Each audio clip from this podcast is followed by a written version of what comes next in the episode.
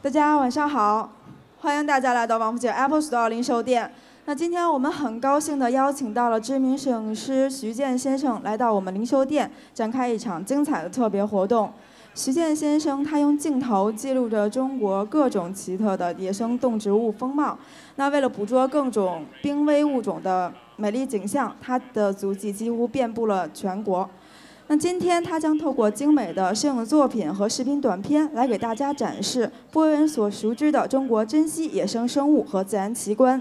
并且他将通过影视，呃作品背后的故事来跟大家分享，以摄影来推动生物多样性保护的故事。下面就让我们用热烈掌声欢迎徐健先生。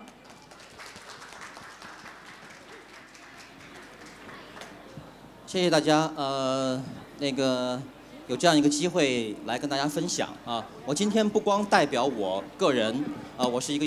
职业的野生动物摄影师，我还代表我的团队，我的团队的名字叫做 IBE 啊，其中下面就有两位伙伴在下面啊，呃，我们是一个呃专职的拍中国野生动物的机构啊，后面大家会看到这些，今天我会跟大家分享大概一百多张啊非常漂亮的来自中国野外的。野生动物的照片，希望大家能够喜欢。好，呃，我的演讲的题目叫做“自然之美”，呃，然后呢，呃，副标题叫“中国自然影像志”，因为我们拍摄这些各种动物、植物、昆虫，我们是想把它构成一个中国的自己的自然影像志。呃，我们从这张图上我们可以看到，啊，中国是一个在地球上一个非常特别的一个区域，呃，很大。它的南北跨越五千公里啊，东西也跨越五千公里，呃，是一个非常特别的一个自然区。呃，最特别的地方是它有啊青藏高原啊，这是在全世界一个非常独特的区域，是也被誉作啊地球的第三极。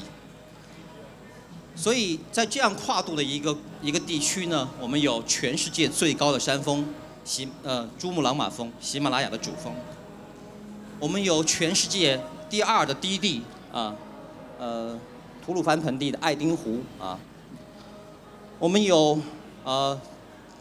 热带雨林，这是西双版纳和海南岛的热带雨林。我们有全世界第二大的沙漠啊，新疆的塔克拉玛干。我们还有面积巨大的海洋，大家看，这是在南沙群岛的南部，呃，我们还能看到这样原始的美丽的海洋。我们还有面积巨大的森林，啊，这是在呃滇西北的森林。我们还有草原，非常广袤的美美丽的草原，比如内蒙古啊，啊是全呃也是最大的温带草原啊。我们还有很面积广大的湿地，比如这个是西藏的湿地。我们在长江中下游平原有面积非常广大的湿地，嗯。湖泊啊，湖泊也是湿地的一种类型啊。这是呃滇西北的纳帕海，还有很多的江河啊，比如这个是长江的上游通天河啊，以及我们有全世界面积最大的熔岩地貌啊，这是有一个完整的地下的洞穴的世界，以及还有很多很奇特的自然地貌的环境，比如这个是。呃，云南的啊一种红砂岩地貌，在这样呃如此跨度如此之大啊非常丰富的自然环境里边，生活的一些啊全世界独一无二的最美的啊野生动物，比如大熊猫，这是我们的国宝啊。比如金丝猴啊，谁知道这种金丝猴的名字是什么？错了啊，不是滇金丝猴啊，不是滇金丝猴。这种金黄色毛的名，它的名字叫做川金丝猴啊。全世界目前总共有五种金丝猴啊。以前历史上在中国的区域内都有分布啊。以及藏羚羊啊，这是我们大家可能知道的、了解的啊。嗯，最特别的、最可惜的是这个物种啊，它的名字叫白鳍豚啊。呃，它是生活在长江的呃中下游的。呃，我自己非常有幸在2001年亲眼见到了这个动物啊。但是这之后，我们大概在二十年的时间之内都再也没有在野外发现这个动物，啊，所以现在已经在宣布它功能性的一个灭绝，呃，所以非常可惜，嗯，这也意味着我们的长江的这个水生生态系统的一个不健康的一个状态。以前在中国南方的森林里边是有数量巨大的华南虎的，但是现在可能只有周振龙见过，我们都没有见过啊。呃，所以我今天特别想跟大家来说，就是我们的我们今天所在的这个地方王府井如此的繁华美丽哈，那它是属于我们这个社会和经济范畴的一个典范。但是我们生活在地球的表面上啊，在这个生物圈里边，它实际上我们是这个生物圈里边啊重要的一个组成部分，而且是属于它的。我们所有生活的这些呃食物、水、能源、空气。都来自于地球的这个生物圈为我们带来，所以它如果不健康的话，一定会关系到我们在座的每一个人啊。所以，就像北京的空气污染一样，谁都逃不开，谁都呃不可能避免。呃，这是最新的来自世界自然基金会的一个统计报告啊。呃，在一九七零年到现在。整个地球上的野生动物的种群已经下降了一半儿，啊，这是一个非常可怕的数字哈。我们也亲身经历和目睹了很多中国的变化。呃，这是来自全世界的数字啊，比如陆生的动物可能已经减少了百分之四十，最危险的是淡水的生物减少了百分之七十六，海洋减少了百分之四十。而中国的情况是什么样呢？我们在刚刚建国初期，中国的人口是大概四亿人，但现在我们中国有十三点六亿人，我们这片土地从来没有养活过这么多人，所以也带来了前所未有的生态压力。所以右边是这些中国以前的大型动物的数量的减少情况，几乎都是百分之九十几的一个，几乎是灭绝性的减少。所以是非常令人担忧的一个状况。所以正是基于这样的一个现状，所以我们都是一些学生物的人，我和我的伙伴们都是学生物的。呃，我们真了解到这种情况，所以我们觉得应该行动起来做点什么事情。因为我们特别喜欢珍妮古道尔讲的这句话：有了解才会关心，关心才会有行动，有行动啊，我们的地球才会有希望。所以我们就行动起来。呃，我们既是学生物的，同时我们又很喜欢啊，啊，影像工作，所以我们就用我们的专业知识去进行生物多样性的记录。呃，可以说现在的拍摄几乎是一种抢救性的，因为我们在五年前拍摄的东西，现在都会发现你很难找到它，或者说是呃找不到它，所以很多时候这种记录已经变得一种非常珍贵。所以我们希望通过这些影像的传播，能够架设起公众和自然保护之间的一个桥梁。后面就会看到一些很精彩的、呃生动的故事。我们自己研发了一个方法，叫做 IBE，就是用影像来进行生物多样性的调查和研究，然后把它汇总起来，变成中国的自然影像志。这些志可以留给我们的后人，同时让现在的所有人知道我们中国的自然的一个真实的状况。这是我们一个典型的考察队。我们不是单打独斗，我们是一个团队，大家分工去拍摄不同的生物类群，比如有专门拍鸟的，专门拍青蛙的，专门拍植物的，专拍昆虫的，我们组成一个呃特别的一个嗯生物摄影分队，然后去进行一个区域的生物多样性的拍摄啊。我们目前已经在中国的很多地方开展了大概六十多次野外调查，从零八年到现在。OK，我们后面再来给大家分享一些在这些调查当中的一些我们的感受，我们的看到的真实的状况。OK，这是一个有意思的小故事啊。中国啊，大家看到哈，这是一种雉类啊，俗话叫做鸡啊。中国是全世界这个雉类最丰富的国家啊，在喜马拉雅东部是全世界的雉类的呃发源呃和进化的中心。其中这种最特别的叫做红腹锦鸡啊，这种叫做白腹锦鸡啊。呃，中国还有一种鸡是全世界独有的，只有中国才有，就是这个类群叫做马鸡啊。呃，其中这个是白马鸡，在青藏高原的东部啊。比如这个是蓝马鸡啊，还有藏马鸡啊，以前跟白马鸡是合合成一个种，但后来分开了。还有一种褐马鸡啊，我们没有照片。呃，还有另外一种雉类是，可能是全世界最漂亮的雉类之一，可能呃完全可以跟孔雀来媲美。它的名字叫做红雉啊，彩虹的红。它们都生活在呃青藏高原的非常高海拔的云雾里边，所以它的名字叫做红雉。大家看，这是我们在西藏跟呃尼泊尔的边境拍到一只棕尾红雉，它站在云雾里边啊，正在观望我们。但是当你凑近看这个鸟的时候，你会发现它的装饰和羽毛极其的夸张，而且极其的绚烂啊！这是用来吸引异性用的啊，它用来吸引雌性的这个红雉啊。呃，另外一种生活在四川西部的叫做绿尾红雉啊，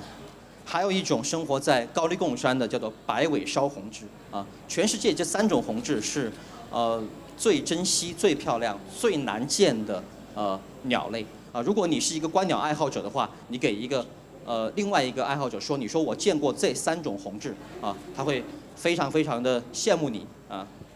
但是他们现在的状况呢，呃，非常的不为人所了解，他们的基本的动物行为、种群的数量，呃，都基本上处于一个研究的空白，所以它的目前的濒危的状况，我们也也很难去评估啊。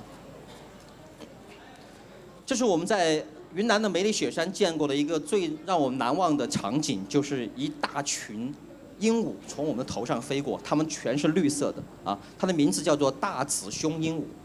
呃，非常的漂亮，嗯，这种鹦鹉是这样的，它们生活在树洞里边，它们的食物几乎是全部是植物啊，比如说松子啊，云杉的呃果实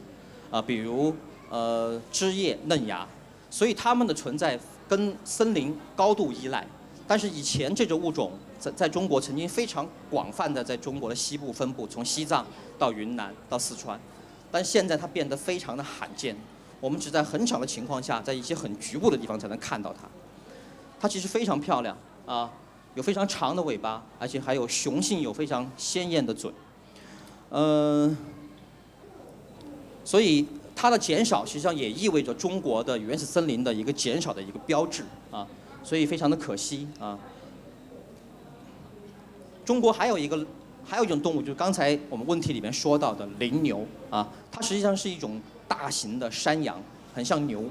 呃，但是呢，几乎所有的羚牛都是分布在中国以及中国的周围啊。全世界有四种啊，这个叫做四川羚牛，这个叫做啊不丹羚牛。啊啊，羚牛的指名亚种啊，这个叫做不丹羚牛啊，这个叫做秦岭羚牛，也叫做金毛羚牛，它的毛色是金黄色的啊，所以呃这四种非常珍贵的啊大型哺乳动物，只有中国才有，但是我们对它的了解仍然是非常少啊，呃所以我们在不了解的情况下，它其实已经在快速的消失。后面我会给大家分享一组来自青藏高原的动物啊，我们的青藏高原是全世界最独一无二的一个生态区，它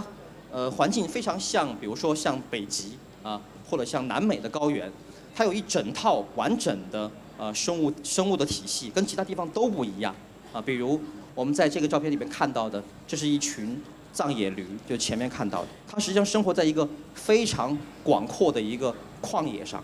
但是因为这个地方的面积实在是太巨大了，有可能是呃欧洲几个国家的一个大小，所以它们即使很稀疏，但它们的数量加起来也是很惊人的。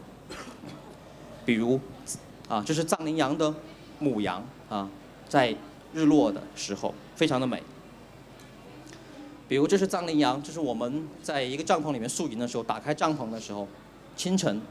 一群藏羚羊从山脊线上走过，它们的形态非常的独特而且优美。还有野牦牛，啊，这可能是也是全世界最大的牛之一啊。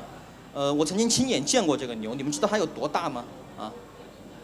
它的这个肩膀的高度跟我的头是一样高的，也就是说它站在这儿是这样一个巨型的动物啊。它的体重雄性的会达到一吨，啊。是一种非常雄壮的动物，但是现在我们对它的了解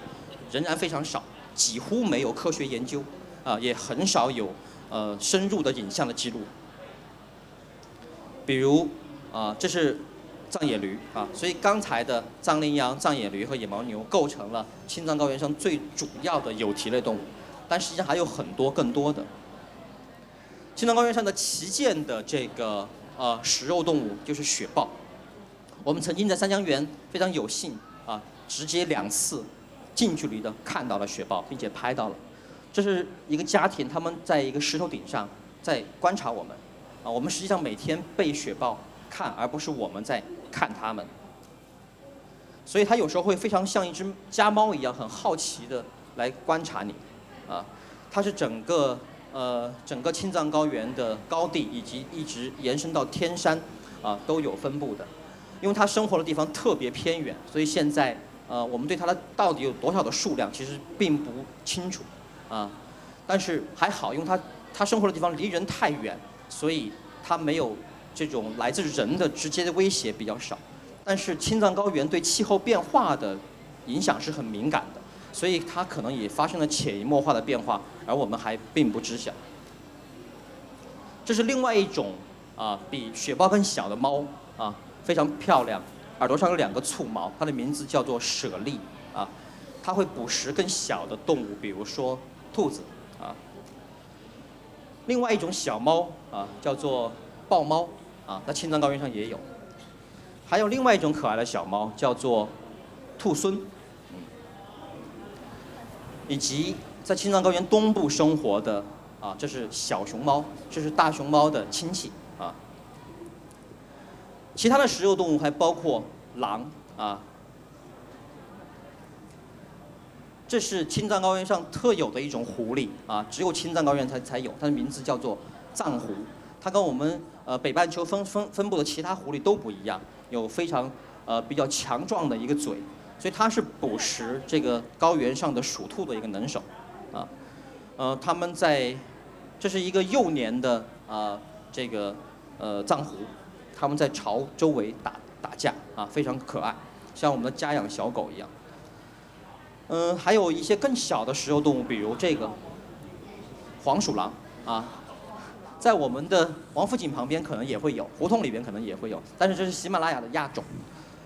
还有另外一种可爱的黄鼠狼，大家看，更小，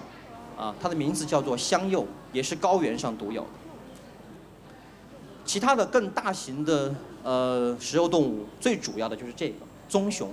它是棕熊在青藏高原上的一个独特的亚种，叫做西藏。棕熊，呃，比比俄罗斯的棕熊体型要小啊。这里还有其他的一些很美的呃有蹄类动物，比如这个叫做藏原羚啊，它是藏羚羊的呃一个很紧密的亲戚啊。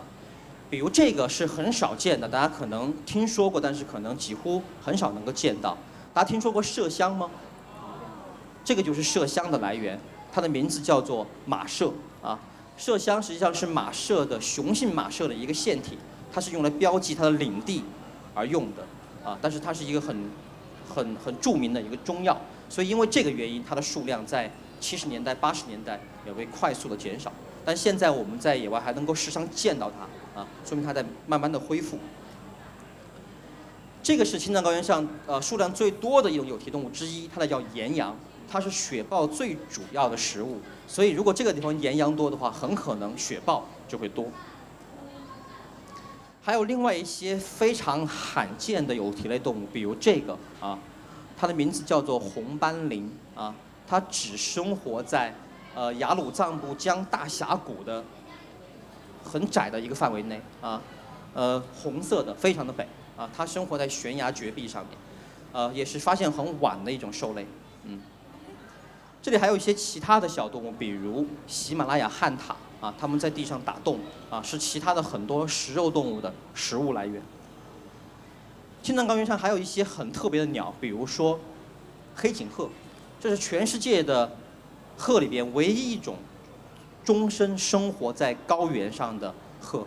啊，它冬天在呃夏天在这个高原上繁殖，然后冬天会集中到比如说云南、贵州的一些地方去越冬。这是大家听说过天葬吗？啊，这是天葬，最主要就是靠这种鸟，它的名字叫做高山兀鹫啊，是一种非常大型的呃猛禽。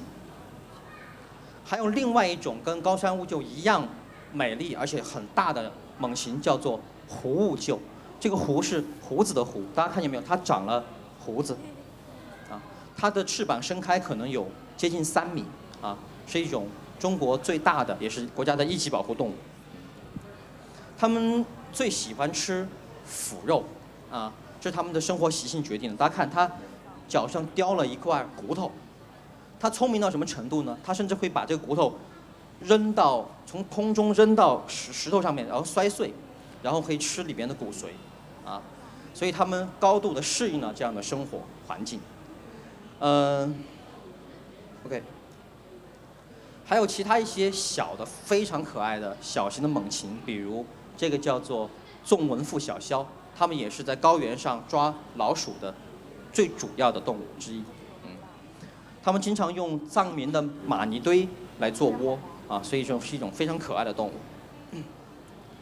青藏高原还有很多数量巨大的小鸟，其中这个是给我们印象最深刻的，它的名字叫做蓝大翅渠，啊，也是青藏高原上特有的一种鸟，啊，蓝色的是雄的，啊，灰色的是啊母的，啊，所以它们经常会在冬天集成很大的群体，啊，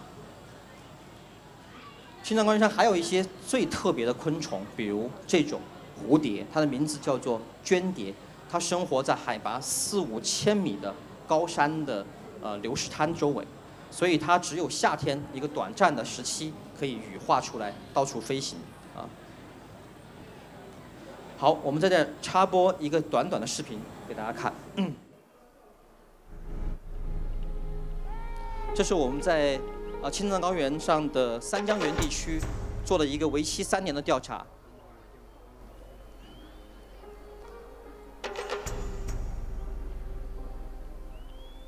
这个区域是青藏高原东部啊啊雨水更加充沛的一个区域，所以它是孕育了长江、黄河和澜沧江的源头。雪豹就在下面，现在海拔已经是五千一了。为什么有些草原变干了？环境不变，人变了。我们和科学家、保护区以及当地的社区一起在这个地方进行了一个为期三年的调查，呃，把这个地区进行了一次前所未有的呃全方位的生物多样性的记录。这些成果很快会在明年啊，会通过出版和展览的形式跟大家见面，很有可能会在这里办一个展览。嗯。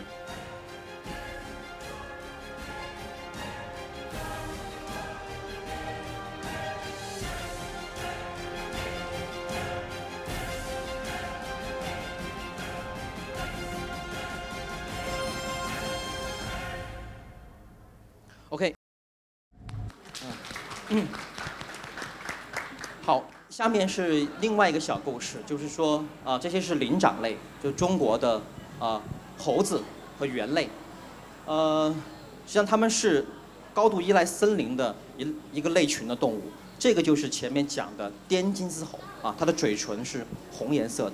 这是一种不可思议的灵长类。呃，因为以前我们所了解的灵长类都是生活在热带的啊，比如说热带雨林里边会很多，但是这种猴子生活在海拔非常高的。呃，针叶林里边，比如这是在滇西北的针叶林，这个地方海拔已经四千多米了，它完全靠这些呃针叶树的嫩芽来维生啊，这个是在对于动物学家来说完全是不可思议的，但它确实存在于我们国家的啊青藏高原。这是另外一种更奇特的猴子，叫做啊缅甸金丝猴，也被叫做怒江金丝猴，这是一种刚刚发现的，在二零零九年才在缅甸北部被发现。然后我们国家在二零一一年发现，在我们国家的怒江州也有这种猴子的存在，这就是我们啊最先拍到的这种动物的啊影像，啊这是全世界的新发现的第五种啊金丝猴，它全身是黑色的，也是生活在高黎贡山山顶的针叶林里边。呃，这是生活在广西东南部的一些在喀斯特地区的生活的一种另外一种独特的猴子，叫做白头叶猴，也是国家一级保护动物。他们因为生活在这样的悬崖绝壁上面，所以没有任何的猛那个那个猛兽可以能够抓到他们，啊。还有其他一些很独特的、很罕见的，比如这个叫做喜山长尾叶猴，只有在喜马拉雅的南坡，比如我们国家的樟木、亚东这些地方才能看到。啊，我们国家以前是有好几种啊长臂猿，其中这一种啊非常漂亮的叫做白眉长臂猿，它以前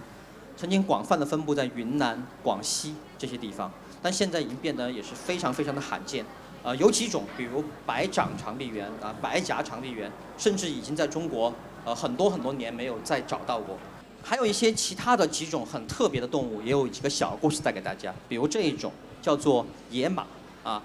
它是我们目前的加马的祖先，叫做普氏野马。它以前生活在中国的新疆的准格尔盆地，但是大概在一百年一百年之前，它已经完全在野外消失了。但是所幸呢，在动物园里边，在德国的动物园里边还保留了几只，所以从后来他们重新繁衍，又重新回到了这个地方。但现在他们的生活状况并不是很乐观，因为其实这些在动物园里边出生的呃野马很难适应当地如此严酷的环境。呃，这是另外一个中国特有的动物，叫扬子鳄，它实际上是一种小型的鳄鱼，它以前非常广泛的生活在长江的，比如洞庭湖、鄱阳湖。浙江、啊江苏这些地方非常多啊，但是现在呢，它的野外的数量你们知道有多少吗？可能少于五十只啊，在野外啊，而我们国家建立的这个繁育中心啊，像一个养猪场一样把它们养起来，大概有上万只，但是在野外的数量却非常非常的罕见，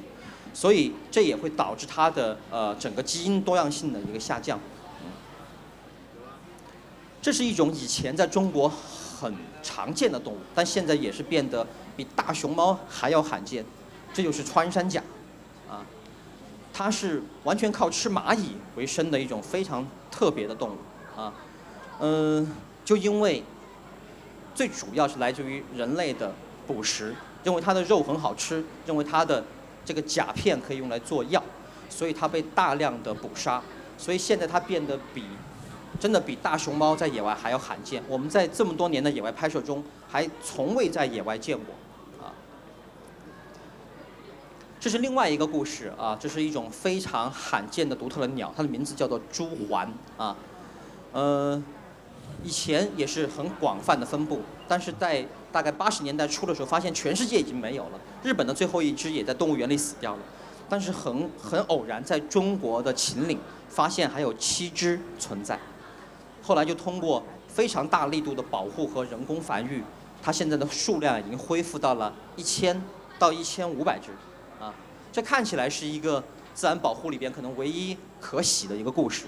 但是呢，这里边却有很大的隐忧，因为所有这些一千五百只朱鹮都来自于那七只的后代，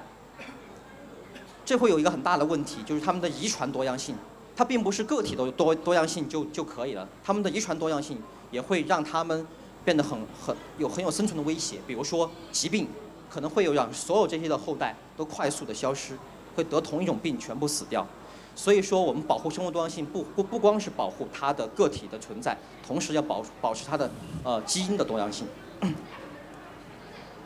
另外一个跟白鳍豚一样的生活在长江里的很特别的动物叫做江豚啊，它是一种呃很特别的，海里也也有啊，江里也有。呃，但是生活在江里的可能是一个很独特的种群，但是它现在，它以前的数量很多，但是现在也是变得跟白鳍豚一样岌岌可危。呃，这是江豚，嗯，它很有可能在十年、二十年之后变成中国的另外一个白鳍豚，因为现在我们的长江里边，呃，有川流不息的船只，有不断的污水，所以它的生存变得非常困难。刚才讲到这个淡水系统是整个全球生态系统里边可能变化和消失的最快的一个类群，呃，江豚就是一个代表。有这种鱼很特别，它的名字叫做秦岭细鳞鲑，是一种鲑鱼，生活在秦岭的一些河流里边。呃，以前的数量也是很大的，但是现在同样也是变得很少见，因为太多的网，太多的捕鱼的人，以及使用一种灭绝性的捕绝捕捞的方式，比如。用农药倒到河里边，然后只要去下游捡鱼就可以了。所以用这样的方式，曾经让这条河里的西鳞龟呃，这样灭绝过两次啊。这是我们在青藏高原上唯一的见到一次人和鱼的关系如此和谐的地方，因为这个湖是一个神湖，啊，当地的藏民不允许任何人去捕鱼啊，以及干扰这些鱼的生存，所以这是一些裸鲤，所以他们可以幸福的生活在这个地方啊，而且当地人会给他们很多的食物。这是淡水生态系统里边一种，呃，可能也是最可悲的故事之一啊。这是一种全世界最大的王八，它有多大呢？呃，它的壳有我这么高，啊，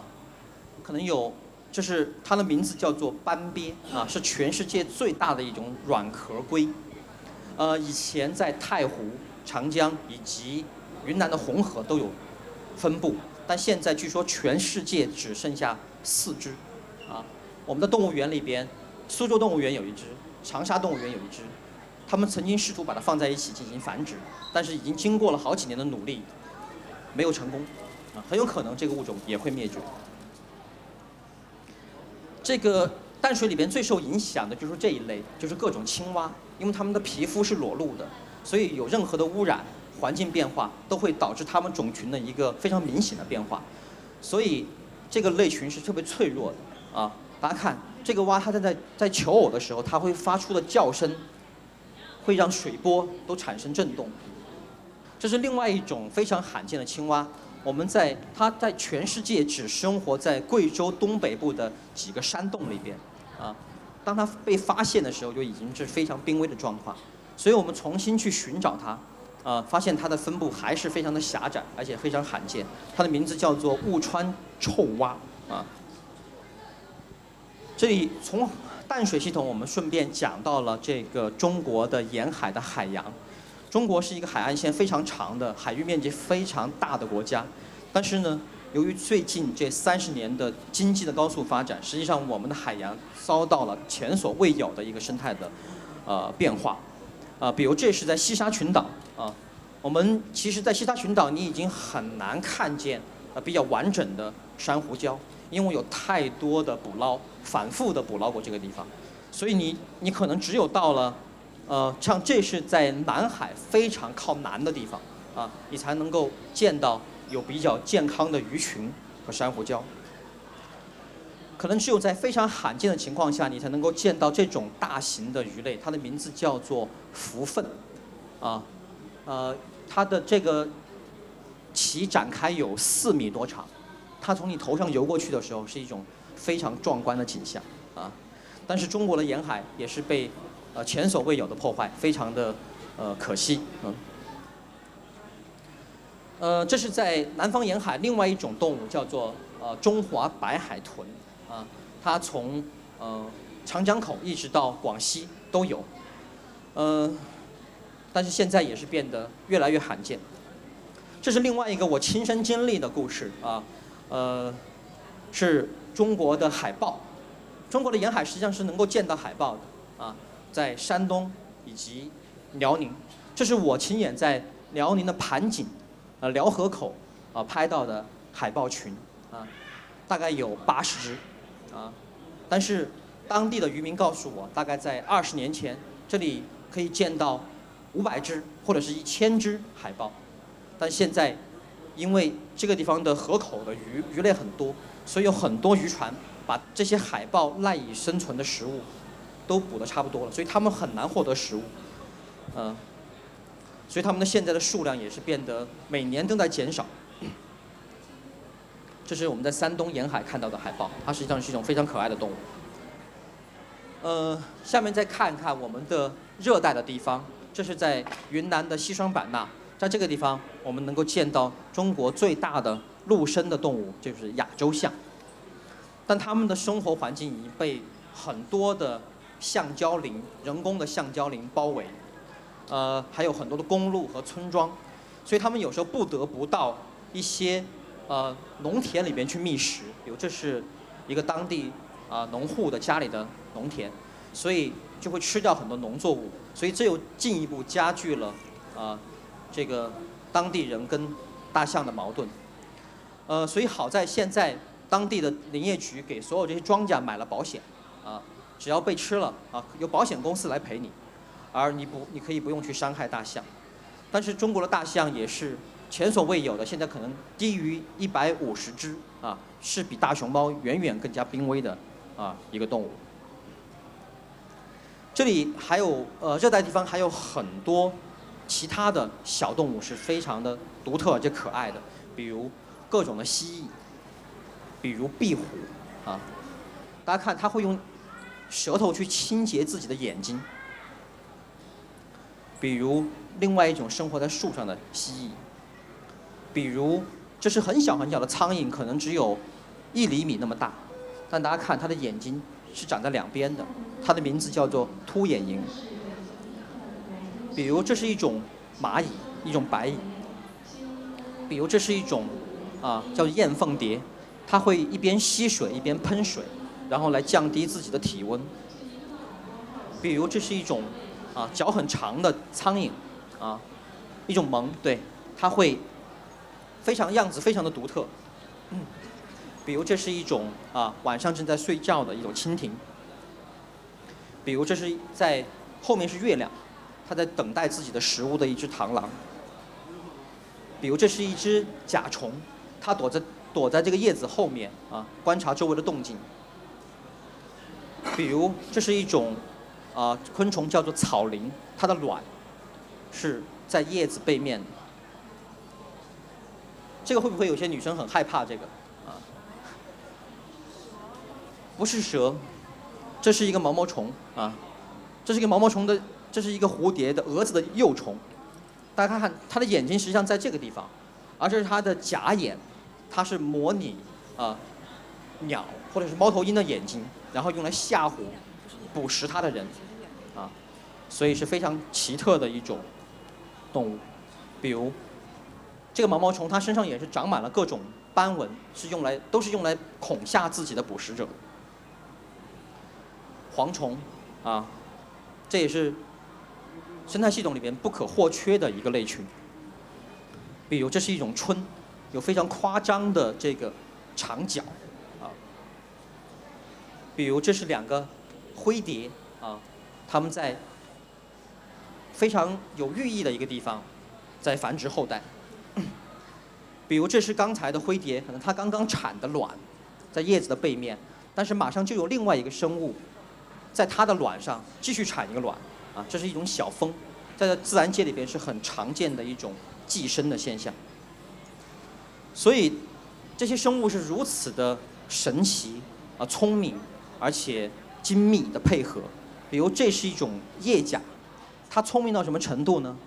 因为这是一种有毒的植物啊，但它确实很喜欢吃这种植物。它为了让这个植物没有毒呢，它把它的一圈儿先啃一圈儿，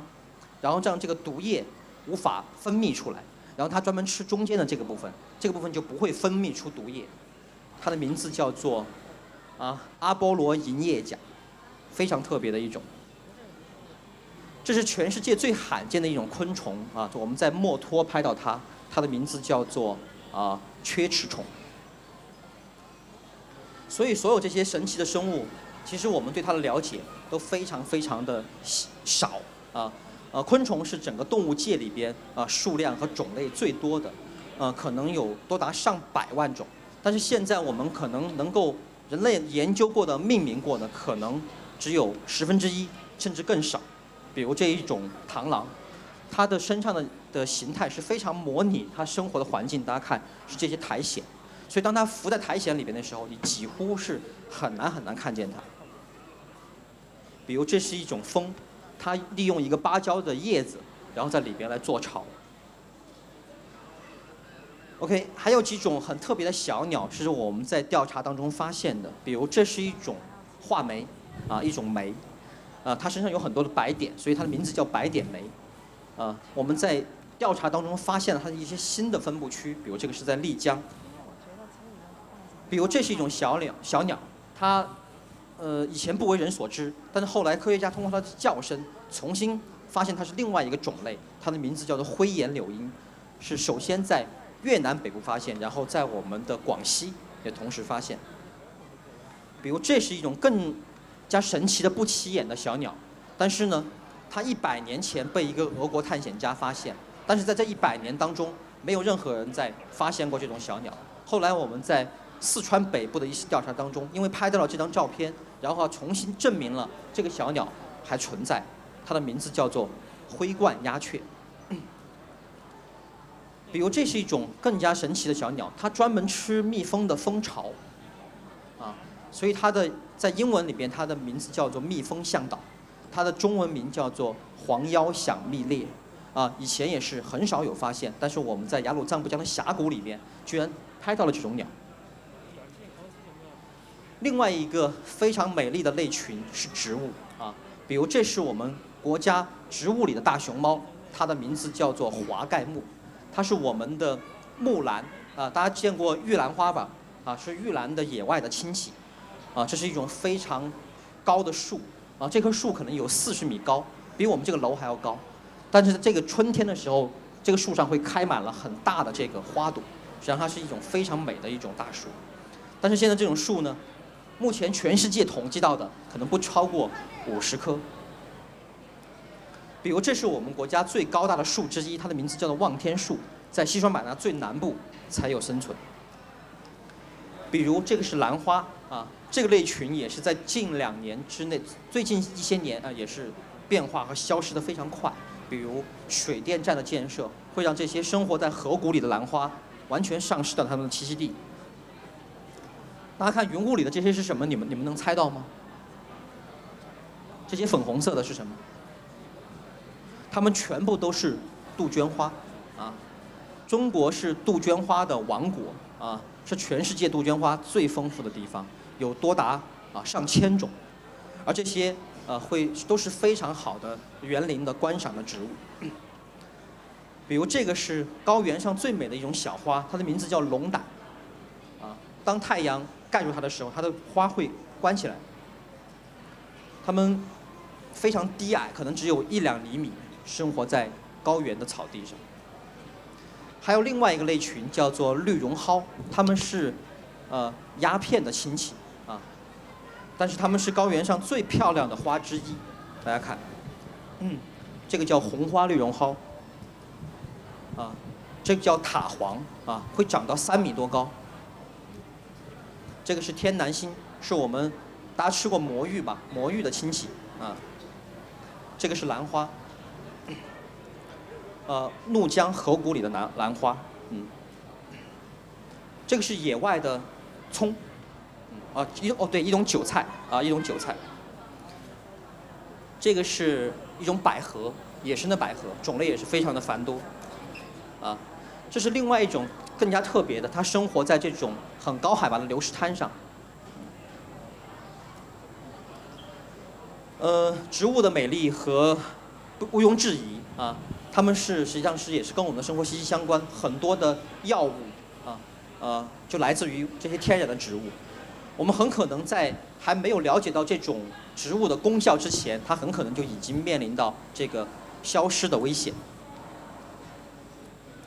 一些非常低矮的不起眼的植物，比如这种叫点地梅，它很有可能是克服我我们人类无法克服的一种疾病的呃唯一的良药啊，比如说艾滋病啊。通常我们认为，呃，有一种生物一定会在它的同样的环境里面有另外一种生物是跟它相生相克的。呃，艾滋病来自于啊西非的热带雨林，